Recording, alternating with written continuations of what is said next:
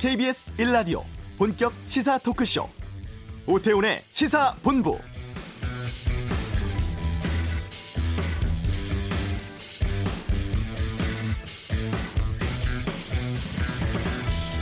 이른바 검언 유착 사건 수사 지휘를 둘러싸고 추미애 법무부 장관이 오늘 오전 10시까지 수사 지휘 수용할지에 대해서 입장 밝히라고 최후 통첩했습니다. 시한 1시간 여 전에 대검찰청 윤 총장의 수사 지휘권 박탈됐다며 서울중앙지검이 자체 수사하게 됐다는 입장을 내놨습니다. 수사 지휘 수용하겠다는 명시적인 언급은 없었습니다만 내용 보면 장관의 수사 지휘를 따른다는 말로 해석되는데요. 여기에 대한 법무부 입장문도 나왔습니다. 만시지탄이지만 장관의 지시에 따라서 수사 공정성 회복을 위해 총장 스스로 지휘를 회피하고 채널A 강요 미수 사건 수사팀이 독립적으로 수사할 수 있도록 결정한 것은 공정한 수사를 바라는 국민의 바람에 부합하는 것이라는 메시지입니다. 정리가 된 건지 파장이 더 있을지 궁금합니다. 오태훈의 시사본부 2부 각설하고 시간에 여기에 대한 다양한 의견 듣는 시간 준비하도록 하겠습니다. 수백억의 회사 손실을 막아낸 공기업 직원이 특별 휴가나 포상을 받기는커녕 해고가 됐다고 합니다. 잠시 후 이슈에서 취재 기자 통해 내막을 알아보겠습니다. 트럼프 대통령 도움된다면 북미 정상회담 하겠다고 했는데 이번 주 한반도는 코너에서 전망해보고 영화 음악계의 거장이죠. 안리오 모리꼬네가 세상을 떠났습니다. 세상의 모든 리뷰에서 추억해보겠습니다. 오태훈의 시사본부 지금 시작합니다.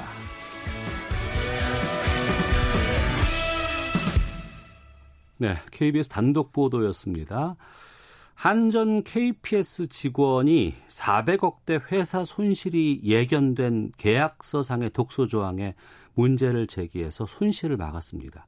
그러니까 회사에 400억의 이득을 준 거죠. 그런데도 불구하고 부당 대우를 받다 해고 조치를 받았다는 내용이 이 단독 보도의 핵심입니다. 어떤 일들이 있었는지 해고된 직원 어떤 일 겪게 된 것인지 취재한 KBS 박민경 기자와 함께 말씀 나눠보겠습니다. 어서 오세요. 안녕하세요. 예. 수백억 대 잠재적 손실을 막았던 직원이 직장 내 괴롭힘도 당했고 결국 해고를 당했습니다. 이 일어난 곳이 한전 KPS라는 곳인데 이게 어떤 회사예요? 공기업이죠.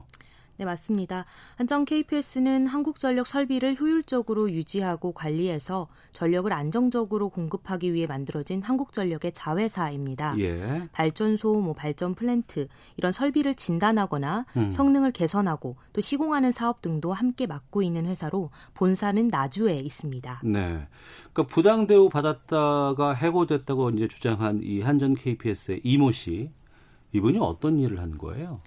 이 씨는 4년 전 한정 KPS가 대규모 사업의 효율적인 위험 관리를 위해 특별히 모집했을 때 입사한 직원입니다. 네. 이때 모집 공고가 사업 관리 전문 경영직 모집으로 났을 때인데요. 네. 해외의 자본 투자 사업 등을 위해서 금융 전문가로 이 씨를 고용을 했는데 음. 입사 이후에는 이 한정 KPS에서 진행하는 각종 사업의 위험성을 평가하고 네. 그 사업의 위험성을 관리하는 업무를 주로 해왔다고 합니다. 그러니까 금융 전문가로 고용이 됐고 그러니까 계약서상의 여러 가지 문제점들 같은 것들을 이제 체크하고 확인하고 하는 것들이 이제 업무일 수 있을 것 같습니다. 근데 뭐 문제가 발견이 됐다고 하고 뭐 광양 제철소 기능 개선 사업 계약서상에 문제가 있었다면서요. 네, 이 씨 말에 따르면 처음 독소 조항에 문제가 제기되기 시작한 건 8월 초입니다.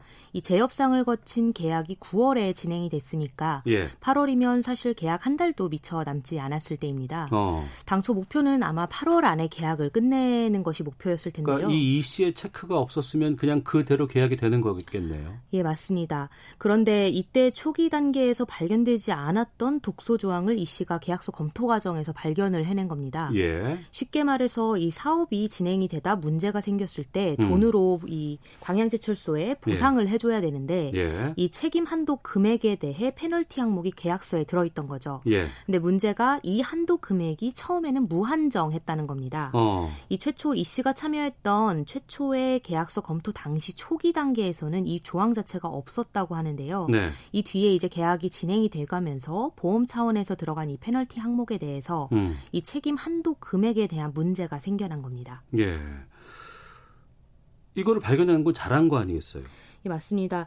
이 사업 자체가 한정 KPS가 일본 업체 등이 생산한 터빈과 보일러를 이 광양제철소에 공급해서 설치하는 사업을 주로 하고 있는 건데요. 예. 이총 사업비가 400, 610억 원 정도 되다 보니까 음. 부품 가격을 포함해서 다른 업체들이 책임져야 하는 금액이 419억 원 정도가 됩니다. 네. 이 나머지 191억 원을 이제 설치를 담당하는 한정 KPS가 사업을 하는 영역이고 네. 책임을 져야 될 영역이라고 볼 수가 있는 건데요. KPS가 물론 이 컨소시엄에서 leading company라고 해서 총 책임을 지는 약간 주 업체로 들어가 있다 보니 음. 1차적으로는 이 하도 업체들의 책임 금액을 먼저 변상해 준 뒤에 네. 또다시 추징을 하는 구조입니다. 네. 근데 이런 부분을 다 덜어내고 쉽게 얘기하면 191억 원 정도가 실질적인 책임 금액으로 나온다는 겁니다. 실질적으로는 그 정도의 책임을 지면 되는데 무한정 책임으로 되어 있었다는 거 아니겠어요? 예, 맞습니다. 그리고 계약이 진행되면서 총 사업 규모인 610억 원에 대해서 어. 한정 KPS가 책임져야 된다는 이런 그 전망이 나오게 된 거죠. 예. 이런 거 발견하게 되면 어 이게 맞는 건지 우리가 뭐 잘못한 건 없는지 여러 가지 뭐 감사도 받고 법률 자문 같은 것들도 하지 않겠습니까? 예, 지적하신 대로입니다. 이 해당 문제가 제기된 이후에 법무법인 태평양으로부터 계약 관련 문제점에 대해서 검토 의견을 법무팀이 맡기게 됩니다. 예. 그래서 이 씨가 지적한 부분과 굉장히 상당 부분 동일한 지적을 담은 검토 결과를 회신으로 받게 되는데요. 그러니까 외부 법률 자문에서도 예, 맞습니다. 동일한 지적을 받게 된 겁니다. 예. 이 독소 조항의 문제가 그런데 제대로 해결되지 않은 상황에서 이 기업에서는 기한품이라고 하죠. 결제가 계속 올라간 겁니다. 어. 그리고 사업 리스크 심의 위원회에서도 적정 의견으로 이 사업이 승인까지 받게 된 겁니다. 잠깐만요. 그 어, 지적이 있었고 외부 법률 자문을 구했음에도 불구하고 그리고 그 지적과 자문 결과도 같았음에도 불구하고 회사는 독소 조항 그냥 그대로 계약을 체결하려고 했던 거예요. 예, 맞습니다. 이 씨가 주장하는 대목이 바로 그 부분인데요. 예. 이렇게 계속 계약이 진행되다 보니 이 씨는 여러 차례 문제를 제기를 했고 어. 개통에 따라서 문제를 제기했음에도 문제가 해결이 되지 않자 예. 이제 계약을 거의 앞둔 8월 23일 지난해 예. 8월 23일에 이 사장 주재 회의에서 발언을 하게 됩니다. 거긴 가장 수뇌부에 있는 그런 회의 아니겠어요? 예, 맞습니다. 거의 부서별로 이제 사업 진행 사항에 대해서 얘기하는 주요 회의였는데요. 네. 여기에 대해서 사업을 이제 묻는 차례가 음. 되자 네. 이 씨가 이 사업에는 문제 가 있다라고 발언을 하게 됩니다. 예. 사장이 무슨 소린가 싶어서 독대 어. 자리에서 예. 이 페널티 조항에 대한 이야기를 듣고 계약을 중지시킨 뒤에 재협상을 요구했다는 게 이 씨의 설명입니다. 그럼 업무 단계에서는 이게 인정받지를 못했고 하다 보니까 사장 주재 회의 가장 높은 쪽에서 문제 제기를 하니까 사장이 어 이거 뭐야 잘못된 거 아니야라고 해서 바꾸게 됐단 말이죠. 예 맞습니다. 이 8월 말쯤부터 이 직후부터 이 씨에게는 또 이상한 일들이 계속 벌어집니다. 예. 아까 말씀하셨던 바로 직장 내 괴롭힘인데요. 예. 상사가 사장 주재 회의에서 발언을 한 이 씨에게 어. 앞으로는 향후 본부장 주간 회의나 예. 사장님 주재 회의에 참석하지 말라는 특이한 지시를 하게 됩니다. 또 참여하고 있던 여러 사업에서 갑자기 업무 배제 통보를 받고 어. 실장직에서도 보직 해제 당하게 됩니다. 또 이 사람이 전문 계약직이다 보니 1년에 두 번 상하반기에 인사평가를 받는데요. 한정 KPS의 경우는 최고 등급 S에서 최하 등급 D까지 다섯 개 단계 평가를 받게 됩니다. 예. 이 씨는 입사 일에 지금까지 거의 최고점에 가까운 점수를 받아왔다고 주장을 하는데요. 네. 이때 이 사건이 있은 뒤에 있었던 2019년도 하반기 인사평가에서 음. 특정 항목에서 최하점인 D를 받게 됩니다. 네. 전체 등급에서도 그렇다 보니 C를 받았는데요. 이 때문에 처음으로 성과급을 받지 못하니까 이 음. 씨가 음. 월급이 조금 이상하다고 보고 네. 이제 문제를 찾다 보니 이제 등급 문제를 알게 됐고 문제를 제기하게 됐다고 합니다. 근데 여기서 재밌는 점은 이 최하 등급을 받은 항목이 바로 위기 관리 항목이라는 건데요. 잠깐 위기 관리 항목 여기에서 최하점을 받은 거예요. 네, 맞습니다. 사실 상식적으로는 이형 계약서 독소 조항을 찾아낸 직원에게 어. 최하 등급을 준다는 건 사실 말이 안 되는 그 부분이죠. 그 위기 관리 잘한 거 아닌가요? 맞습니다. 그래서 이 씨가 계속해서 문제를 제기하게 되고 예. 이제 참다 못해서 직장 내 괴롭힘이라는 채널을 통해서 문제도 제기하게 되는 거죠. 최근에는 직장 내 괴롭힘이 상당히 크, 무거운 벌을 줄 수가 있어요. 그리고 이제 회사 내에도 이걸 담당하는 부서들 만들어야 되고 인력도 배치해야 되거든요. 거기에다가 얘기를 하면 되지 않을까 싶은데. 예, 지적하신 대로입니다. 이제 조금 있으면 직장 내 괴롭힘법, 근로기준법 개정이 1년이 됩니다. 예. 굉장히 중요한 국가적인 이미 이런 법안에 대해서 좀 더 강조를 하고 있고 강화한 음. 법도 시행이 되는 와중에 네. 공기업에서 이런 일들이 벌어진 건데요. 레드위슬이라는 이 KPS 내부의 공식 창구를 통해 이 씨가 문제 제기를 하게 됩니다. 네. 이제 직장 내 괴롭힘을 호소하고 가해자들과의 분리를 요청을 한 건데요. 사실 직장 내 괴롭힘에서 가장 중요한 것은 피해 피해자에게 불리하지 않도록 가해자와 분리 조치를 해주는 겁니다. 네. 근데 회사에서는 이 씨를 회의실에서 혼자 일하게 조치하게 되는데요. 음. 이 씨는 이 조치가 조사 기간 동안 일시적으로 짧게 머물게 된다고 생각을 해서 승낙을 했지만 예. 3월부터 해고된 그러니까 계약 해지가 된 6월 말까지 4개월을 그곳에서 혼자 지내게 됩니다. 저희가 그곳의 사진도 받아서 봤는데요. 그곳은 다용도 목적으로 사용되는 회의실이고 음. 굉장히 작은 책상, 사무용 책상이 하나 있고 있고 회의를 위한 칠판들 그리고 모임용 큰 책상과 빔 프로젝트 등이 있는 곳입니다. 사실상 회의실인 건데요. 거기에서 이 씨는 4개월 동안 혼자 생활하면서 이 씨 표현에 의하면 유령처럼 뭐 아무 말도 못하고 뭐 혼자 밥 먹으러 다니면서 업무도 못하고 외롭게 지냈다고 주장하고 있습니다. 네. 청취자 박종성 이주유님께서 업체 사이에 어떤 관련이 있었던 건 아닌가요? 결탁을 막은 직원에게 보복한 것 아닙니까? 걱정됩니다. 라고도 의견을 보내주고 계시는데 물론 지금까지 말씀하신 거는 뭐 취재하신 부분도 있지만 또 이제 이 씨의 주장이 상당 부분 좀 반영이 된 것 같은 생각이 든다고 한다 그러면 한전 KPS의 입장도 좀 들어봐야 될 것 같은데 해명 자료 같은 거 내지 않았을까요? 예, 맞습니다. 저희 보도가 나간 직후에 KPS 측에서 보도 자료를 냈습니다. 네. 저희가 직접 나주에 찾아가서 공식 입장을 요구했을 때도 이야기했던 것들과 같은 정도의 수준이었는데요. 음. 이 씨에 대한 업무에 대해서 부서별로 수요 조사를 했는데 네. 이 씨의 업무가 더 이상 필요 없다는 의견이 모아져서 계약을 해지했을 뿐 뭐 직장 내 괴롭힘이라던가 음. 이 문제를 제기한 거에 대한 보복은 아니라는 게 한정 KPS의 입장입니다. 또 부당 인사 평가 문제가 제기된 부분에 대해서도 예. 재심을 거쳐서 평가가 미흡했던 부분을 한 단계씩 올려줬다고 설명을 했는데요. 음. 제가 여기에서 정말 특이하다고 느꼈던 점은 이 네. 씨를 이 평가한 상사가 이 씨가 하는 일부 업무에 대해서 잘 몰라서 실적이 없다고 생각해 딜을 줬다고 하는 건데요. 이게 이 씨가 하는 일이 본사에서 진행하는 모든 사업에 대해서 리스크 관리를 하다 보니 네. 상사가 자신이 지시한 것 외의 일들을 하는 이 씨의 업무에 대해 파악을 못했고 음. 여기에 대해서 성과가 없으니 딜을 줬다라는 건데 사실상 납득이 되지 않는 부분이었습니다. 네. 그리고 실제로 인사위원회 재심에서도 그 부분이 평가가 굉장히 미흡했다. 음. 다시 평가해라 라는 판단이 나와서 등급을 예. 올려줬다고 하니 예. 이 부분에서도 사내에서 문제가 있었다라고 평가했다고 봐도 될 것 같습니다.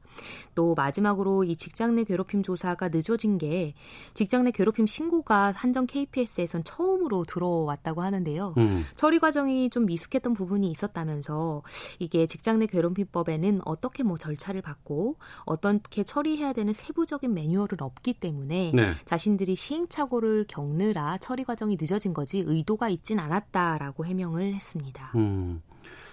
이 씨로서는 상당히 좀 억울한 부분들이 많이 있을 것 같은데 회사 쪽에다가 수차례 요청을 했음에도 불구하고 왜 아무런 조치가 취해지지 않았다고 합니까? 네, 이 씨가 특히나 억울하다고 주장했던 부분이 바로 그 부분입니다. 실제로 직장 내 괴롭힘을 느끼고 체감하고 이 억울함을 호소한 게 실제로는 직장 내 괴롭힘 레드위슬로 공식 창고를 통해 신고하기 직전부터 면담이 있었다는 겁니다. 네. 경영진에게 자신의 억울함이나 이런 답답한 부분에 대해서 수차례 면담을 하고 상의를 해왔 다고 하는데요. 하지만 제대로 해결이 되지 않았던 겁니다.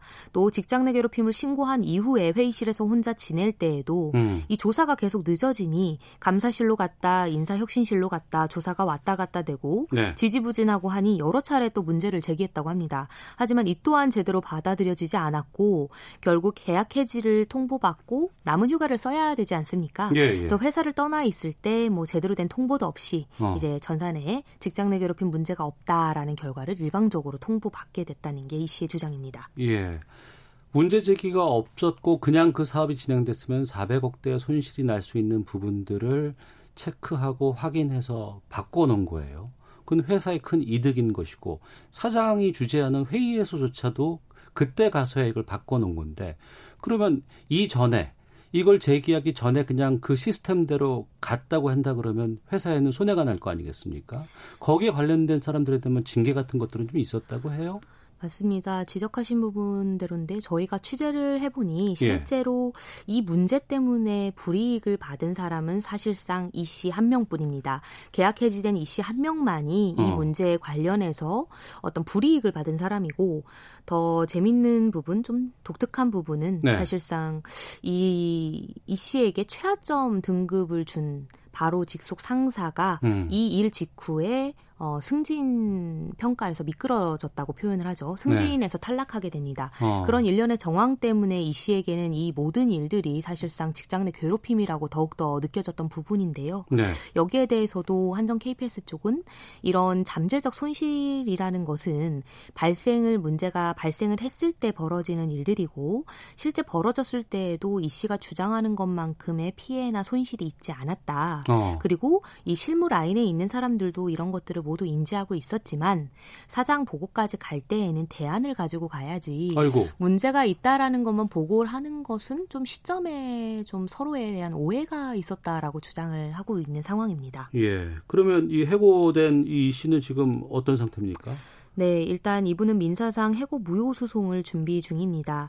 이 씨가 원하는 것은 저희 인터뷰에도 나왔다시피 뭐 부당하게 해고된 자신의 이런 실추된 명예를 회복하는 것이라고 하는데요. 사기업에서도 일했고 공기업에서도 일했던 경험을 살려서 공기업에서 좀 성과를 세웠던 건데 네.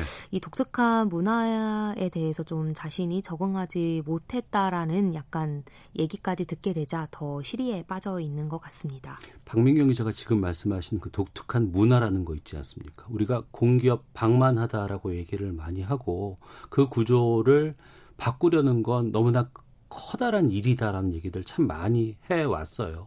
뭐 KBS도 뭐 그런 부분에 있어서 자유롭지 못할 수도 있을 것 같긴 합니다만 그럼에도 불구하고 외부에서 여러 가지 경험을 쌓았던 전문가가 들어와서 그 조직 내 문화를 바꾸려고 하는 그런 노력들이 많이 있어 왔고 그건 또 칭찬받아야 될 일이고 권장돼야 될 일이거든요.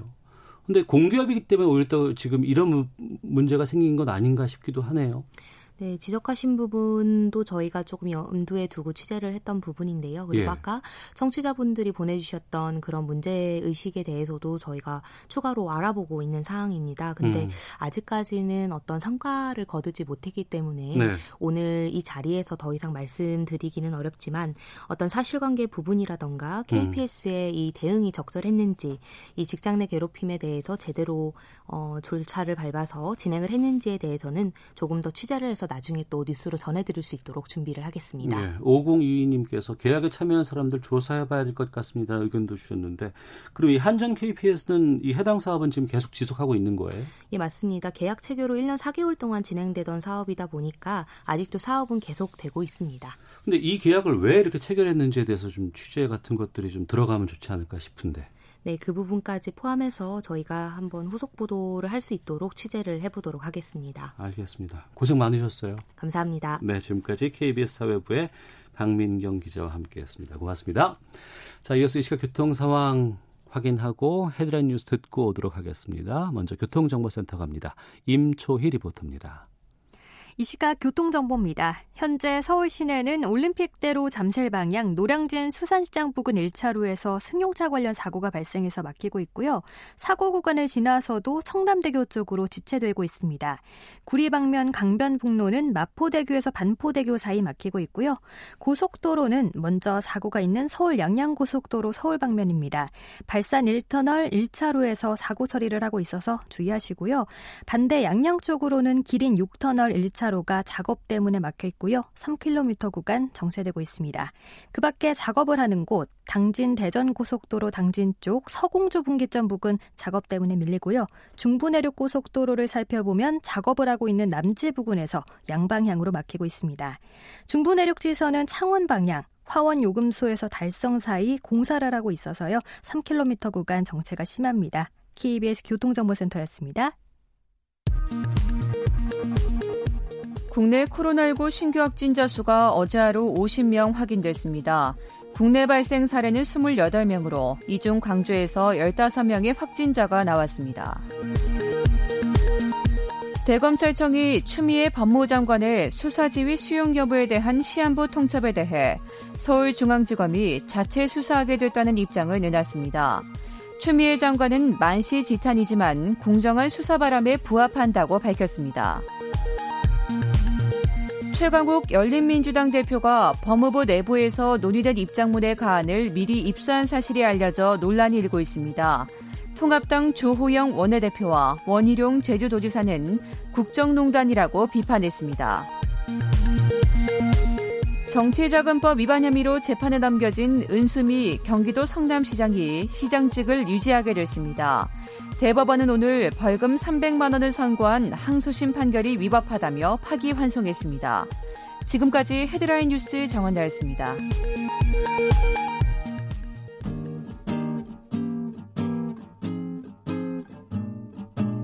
KBS 1라디오 오태훈의 시사본부 여러분의 참여로 더욱 풍성해집니다. 방송에 참여하고 싶으신 분은 문자 9730번으로 의견 보내주세요. 짧은 문자는 50원, 긴 문자는 100원의 정보 이용료가 붙습니다. 애플리케이션 콩과 마이케이는 무료고요.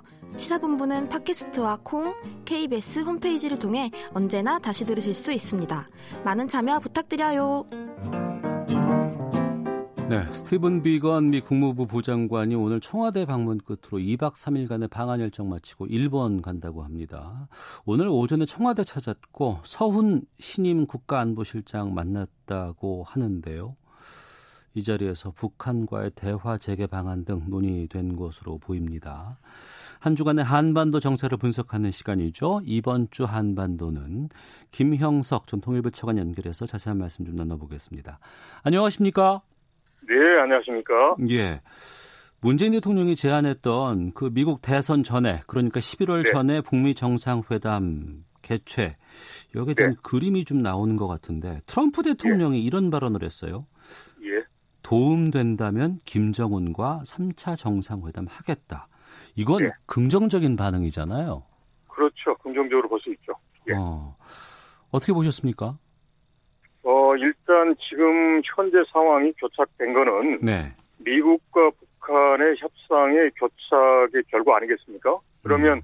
이 현재 상황을 풀려면 이제 미국 간의 정상이 지금 현재의 어, 각각이 기대하는 이제 기대치가 있을 겁니다. 네. 그 기대치를 일정 부분 이제 조율하고 절충하는 게 해법이란 말이죠. 네. 그러면 그 해법이 도출될 수 있는 것은 아무래도 이제 북한의 특성을 비춰보면 실무적으로 해결하기 어렵지 않습니까? 네. 그럼 결국은 정상 간 탑다운 방식으로 어, 그 해법을 찾을 수 있고 그렇다면 이제 그게 북미 정상회담인데 아직까지는 이제 북한이 조금 부정적 입장을 보이지만 예. 이제 미국의 트럼프 대통령이 일단 도움이 된다면 할 수 있다라는 거니까 음. 일단은 이 흐름 쪽으로 갈 수 있는 그런 이제 문은 열렸다라고 이제 평가할 수 있는 거죠. 네. 예.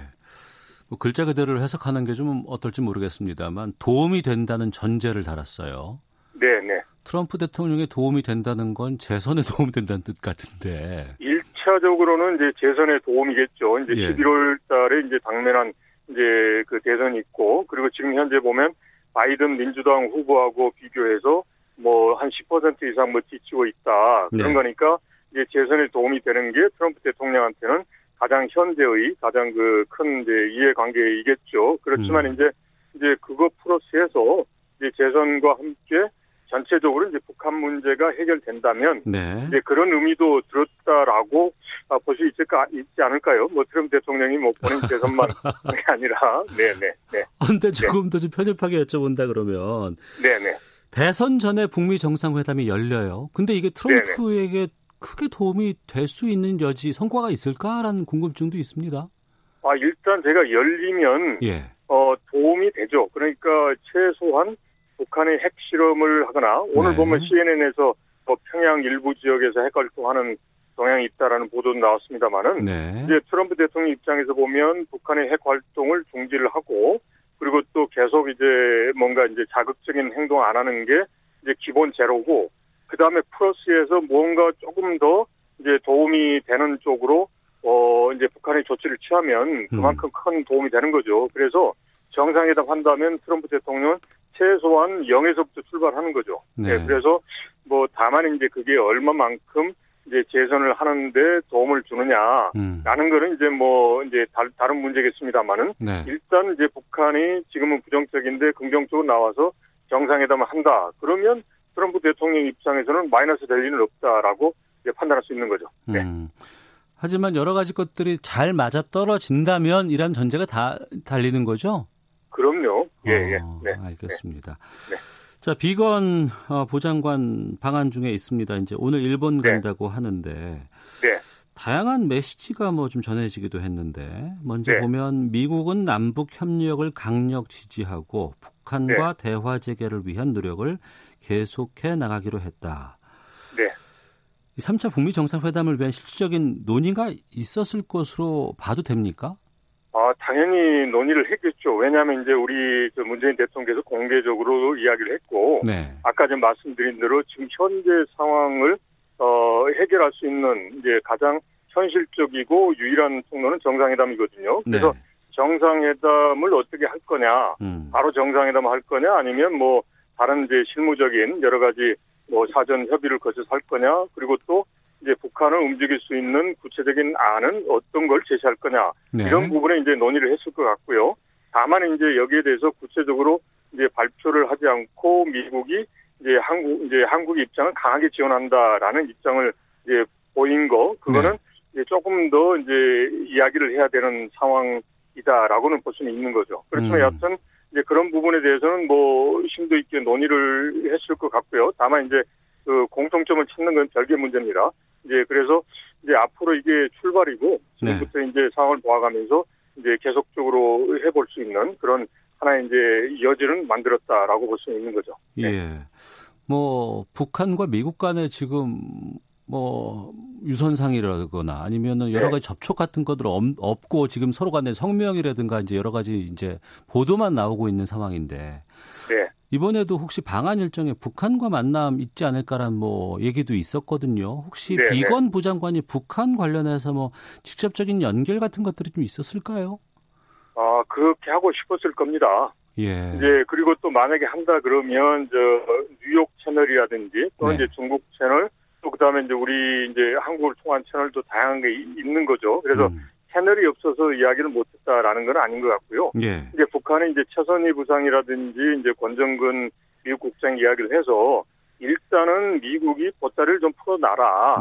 뭘 할 거냐라는 음. 건데 아마도 지금 이번에 비건 부장관이 북한과 만남을 요청하지도 않았다라는 것은 이제 북한에게 제시할 수 있는 그런 안을 아직까지는 미국이 어 마련하지 않은 게 아닌가. 그리고 그걸 북한에 아직 이야기하지 않은 게 아닌가라고 판단이 됩니다. 그러다 보니까 예. 이제 지금 현재로서는 이제 비건 이제 부장관의 입장에서 보면 뭐 이번에 와서 뭐 북한하고 만났으면 좋았겠죠. 그렇지만 음. 이제 그쪽도 어 모르는 게 아니니까 이제 아직은 북한을 움직일 수 있는 이제 준비가 본인들에게는 아직 안 됐다라고 판단한 것 같아요. 그래서 이제 한게 최근에 그 최선희 부상을 보고 비판적으로 이야기했지 않습니까? 예. 낡은 사고를 가져서는 안 된다. 음. 창의적으로 해라라는 거란 말이죠. 그 말은 뭐냐면 아직 미국의 입장은 작년 10월에 스톡홀름에서 북한에 이제 결렬 선언했던 네. 그 선에서 더 이상 조금 나가지 못하고 있는 것 같아요. 어. 그러다 보니까 그때 그 자기들 나름은 유연한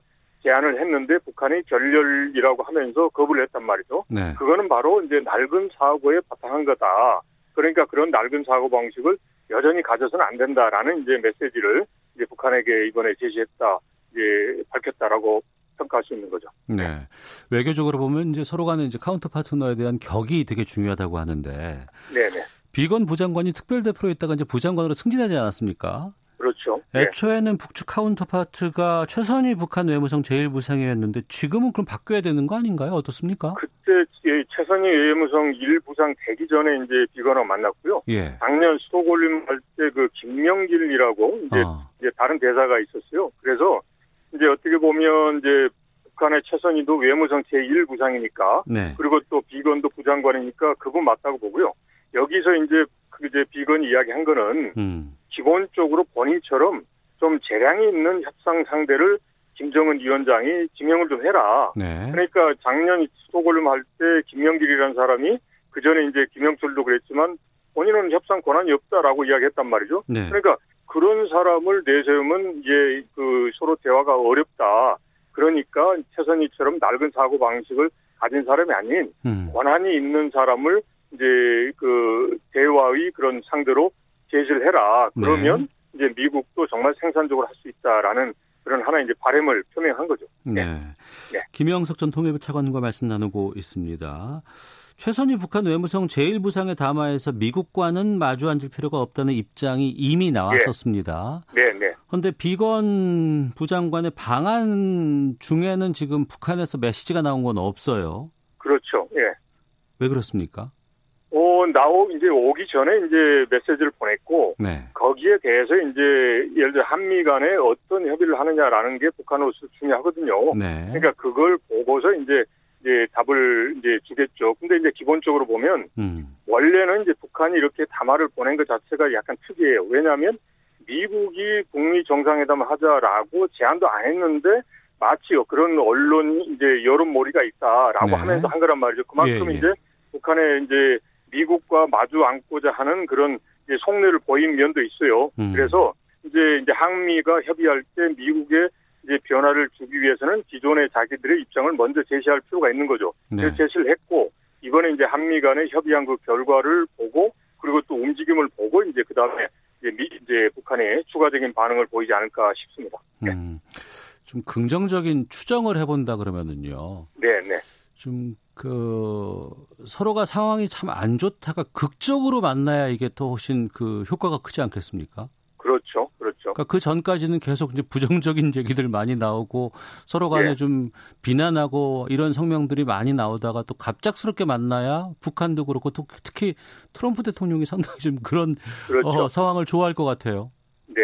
핵심을 보면 네. 양쪽이 다 이제 더 이상 안 하겠다는 게 아니라 음. 미국은 계속 플렉서블하게 하겠다라는 거 아닙니까? 네. 그리고 북한도 보면 미국이 기존의 그런 이제 낡은 이제 뭐죠 기존의 방식 가지고 해서는 안 된다라는 거니까 네. 새로운 계산법을 가지고 나오면 하겠다라는 거거든요. 그러니까 음.